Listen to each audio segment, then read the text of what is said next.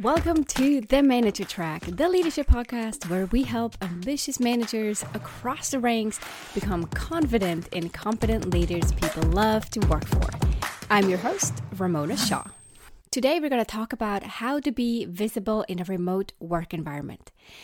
Now, if you're not working remote, then don't leave us yet you will find some good nuggets in this episode as well that apply even if you're not working remotely.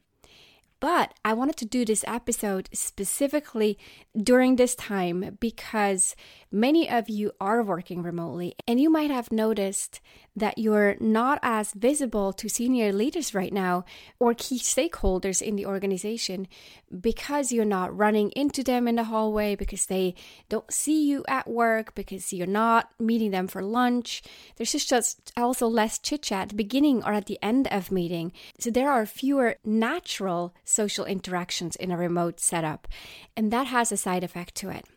So, what are some tips, some simple strategies that you can do to be more proactive and more visible and stand out, even when working remote, so that when it comes down to new opportunities or promotion or whatever else that you might be interested in, that your name comes up because people remember you, they know you're doing great work, and your good reputation precedes you. So, let's dive in. In 2018, Indeed did a survey on remote work and found that 37% of employees at companies that allow remote work believe that this work style hinders visibility. And I want to lead with this statistic because the topic of visibility should definitely be on top of mind for you if you're in a remote work environment. This is not just made up self doubt and, negative self talk. No, in fact, even though I wished it wasn't so, this is really something to be aware of. Now, it is more prominent in a situation where the majority of people are actually in a physical office, and then a few are either in a satellite office or a few people and employees are working remote. For those employees, they have to do more to level the playing field. While today, when everyone is working remotely, in most of the organizations, everyone is dealing with that same issue. But nevertheless, this does not mean that you can't stand out from the crowd and do more to be more visible. And that's exactly what I want for you. Because if you've heard me before, my biggest goal is to help compassionate, heart centered, human centered leaders like you go further faster. And this is just one of the things that you can do right away to stand out and be ready when new opportunities arise. It is also helping you to be perceived as a more effective leader because you're raising your profile with some of those tactics and strategies that we're going to talk about in this episode. Okay, by now you might think, Ramona, I got it. I know it's important, but how do I do it? I'm going to share with you six specific strategies and tactics that you can start doing today. But before I do, I want to make this actionable for you. So, if you can, pause for a moment, take a piece of paper, and write down five to 10 people inside your organization with whom you want to have a better relationship or to whom you want to be more visible to. This is going to take less than a minute. Just write down five to 10 names inside the organization and then write down five to 10 names outside of the organization. And think of people that you appreciate, that you value, and relationships that you want to nurture going forward. Five to 10 people inside the organization, five to 10 people outside of the organization. Open up a notes tab on your computer, take a piece of paper, write down those names. Or if you're listening to this episode on the go, do this when you get back at your desk, write it down so that you're taking an action based on this episode, because that is what will get you result, and that's what I'm here to help you do. Okay, so let's dive in. Strategy number one is soft touches. Soft touches are short check ins, such as a quick voicemail, a quick text message, a short email, and ideally you share some kind of resource or you give a quick update on a project that you're working on or you're closing the loop on something that you've discussed with that person before. But you're not just saying, hey, how are you doing? That would not be a valuable soft touch. You want to check in and provide some kind of value to the other person. When I do this, I either share a link, I tell them I read a book and thought about them, or I read a quote and thought about them, or I might have a resource for them, or if the opportunity arises, I might ask them if they want to be introduced to someone in my network, which I believe could turn into a fruitful connection. Regardless of what it is, it's not just a hey, how are you doing? It's actually checking in, adding value, but making it quick and short. The second strategy is to send a weekly update or bi weekly update to summarize accomplishments and important updates to your key stakeholders. So, here is what this could look like every Friday or every other Friday or at the end of each month, you spend 10 15 minutes on crafting an email that lists out recent accomplishments, things that were com- completed, milestones achieved, or bigger meaningful tasks being executed. And then you're also giving a quick outlook of what's next, and you can weave in a couple of questions as well. Now, what happens when you send an update meeting now, I often recommend to send a weekly update email to your boss regardless of whether or not you're working remote. This is simply something that a lot of managers appreciate, even if they're not directly responding to it, but it makes them feel more in the loop, they know what's going on, and it raises their awareness of what you're actually working on because your work does not speak for itself. So, when it comes to managing up, and we'll talk about that in a future episode in, in detail, one thing that will help you be more effective in managing up is that you're filtering through the right information in terms of challenges and accomplishments to your boss so they're having a better idea of what you're actually doing. Now, when it comes to visibility, think broader not just immediate your immediate manager. And yes, I'd still encourage you to consider sending your manager a weekly or bi-weekly update email. But I encourage you to think broader. Think of other people in the organization that would appreciate being up to date on some of the things that you're working on. For example, are you working on a strategic uh, company wide initiative? If yes, then who are some of the key stakeholders or the executive sponsor who would be interested in getting a recurring update beyond the regular project meetings because it gives a sense of comfort when they know this person is proactive. Every other Friday or once a month, I know I'm going to get an update email that summarizes all the accomplishments, gives me an update where they stand, and also lists some of the future milestones and possible challenges that they're dealing with. And on that note, think about other projects or work in general that you're doing where someone else other than your boss has an interest to staying up to date on what's going on. Look at the list of the five to 10 people that you might have written down, or do this when you sit down and write those names on your list.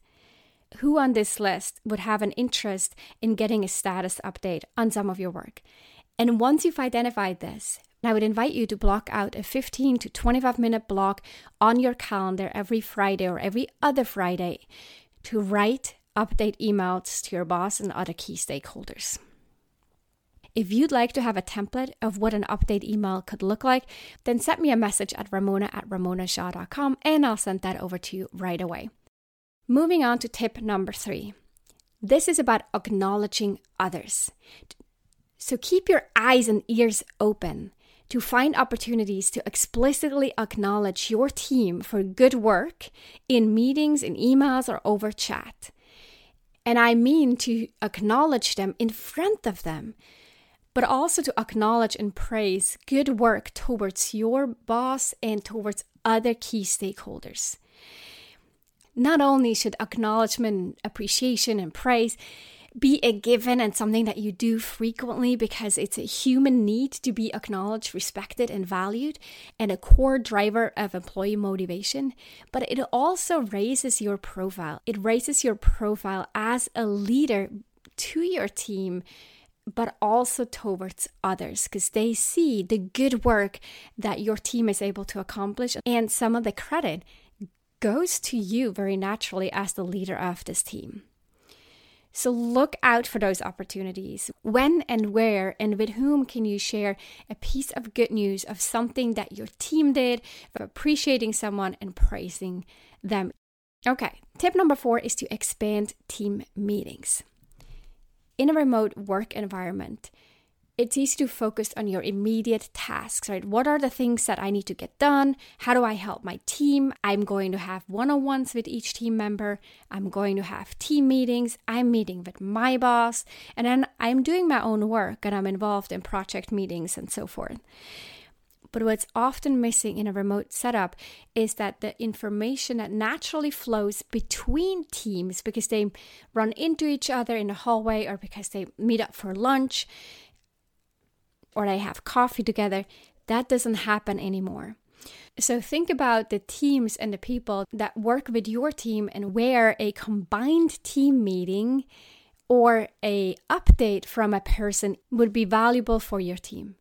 Because information flow is often hindered in a remote setup, we need to recreate it by thinking not just up and down the organization, but also sideways. If you're not sure what that team could be or who that person could be who could come and join your team meeting for a quick update on what they're working on to foster alignment and connection with other departments or other teams in the organization, then I would encourage you to ask your team and say, Hey, I'm thinking of bringing in someone to our team meeting who could give us a quick update on what they're doing. And I'm curious from what you like to hear most, what would be most valuable to you right now? And I bet they'll come back with some ideas on who that could be a team or a person who could join you all. Now, this shouldn't be a one off effort. And it actually also doesn't just apply to remote work environment. This is a good practice to put in place even once everyone's back in the office. It is your role as the leader to make sure information flows fluidly uh, between your team and other teams so that everyone has what they need. And that just requires a little bit of proactive work in getting it set up and thinking about who to bring in. And I encourage you to do this right now if you're not already doing this on a regular basis. Tip number five is to do regular check ins. So, actually Tip number five is to do regular check ins, meeting with key stakeholders and your boss's peers, for example, or your peers on a regular basis. And even if that's just 15 minutes once a month, that simple touch point and showing up in their calendar will raise your visibility. And when you speak, it will give you a chance to uh, advocate for yourself, to speak about your work, to ask them questions about their work, to get their ideas, their insights. And of course, this is also a great opportunity to praise your team. But the idea of a regular check in with other people than your direct line manager is to receive and give information to other people and to raise your profile with them as well. If your main goal is to get promoted, one of the things to keep in mind is that your manager is likely not the only person involved in making the decision on whether or not you're getting promoted. There's either a committee or there are a group of people who will have to approve or will be part of the discussion of whether or not this is the right time for you to get the promotion. And the more that you do the upfront work with raising your profile and demonstrating to them what you're able to do and, and how you're showing up, the easier it'll be for your boss to make the case and get approval for your promotion. Now, the last tip is to step up and look and ask for opportunities to collaborate with others in the organization. Think about initiatives, interest groups, volunteer opportunities, and other things where you can connect with people that you would usually not work with, where you can demonstrate your leadership skills and become more visible because it, you're part of something that's beyond your immediate scope of work. And I specifically said, step up and ask. So don't just wait and sit back for the opportunity to come to you. Ask for specific opportunities. When you do regular check ins with key stakeholders, this is also a great time to say, hey, you know, I've been thinking about getting involved in, in interest groups or volunteer opportunities or company wide initiatives. Is there something that you can think of where I could be a great value add? And if not, maybe just keep in mind that if something does come up, know that I'd love to know about it and be part of it. It is demonstrating that you go the extra mile. It's demonstrating that you're enthusiastic and ambitious and you want more. That will make the difference and raise your profile and it will make you more visible inside the organization, whether or not you're working remotely. Now we've gone over six specific things that you can do to become more visible in the organization. Here's what I would recommend if you actually did write down the names of the 5 to 10 internal people and the 5 to 10 external people, then go back to this list and next to each name, write down which of those six tactics you want to apply. Is it that you want to do a soft touch? Is this a person who would appreciate a weekly, bi weekly, or a monthly update email? Is this a person where I could show acknowledgement and appreciation? Is this a person who I could bring into a team meeting? Is this someone where I should schedule and ask for a regular check in? And lastly, is this someone where I could ask for opportunities to be involved in initiatives, interest groups, or other volunteer opportunities? And then let's get to work. I promise you that when you follow through and you apply one of those six tactics to each person on your list, your profile will rise and there's a high chance that new opportunities will come your way. Now, before I end this episode, I want to give you one final thought. I was in, recently interviewed by a podcast host, and the question was along the lines of what do you wish you had known when you first started your career? And my answer to this was that I wished I had prioritized my career more often over my job. Now, early in my career, I was very heads down, all focused. I was very heads down, focused on my to do list, wanting to get stuff done and meet my goals. When I got invited to a networking event or when there was an opportunity to attend a conference, I would look at it and then look at my to do list and think, there's no way I can make it to this event. I got too many things to do. But that was a faulty belief because 80% of positions are filled through referrals and networks. And if we keep in mind that average median tenure at an organization is around 3.8 years, which is not a lot. It's not like it used to be where someone would be with an organization for 20, 30, 40 years. Now, in this environment, it is a lot more important to not just build your internal network, but also your external network. And when there is an opportunity to build your external network, even if that means it's going to slow you down on getting your tasks done, then jump on it, invest in your career at that point. And this is also why I asked you to write down five to 10 people outside of your network. So you're not just raising your visibility within the organization, but you're also raising it within your network when opportunities arise and a new job opens, or an opportunity to speak at an event or to participate in something else that's exciting, you want people to know what you're about, what you care for, what your strengths are, what you can bring to the table. And they won't know that unless you're in touch with them and you have a conversation, relationships going. So, fostering your relationships inside your network, but outside of your organization, is equally important. And that marks the end of the episode. Now, if you got something valuable out of this, I'd love if you could head over to your podcast host and write a review. Reviews really are how this podcast can reach more people.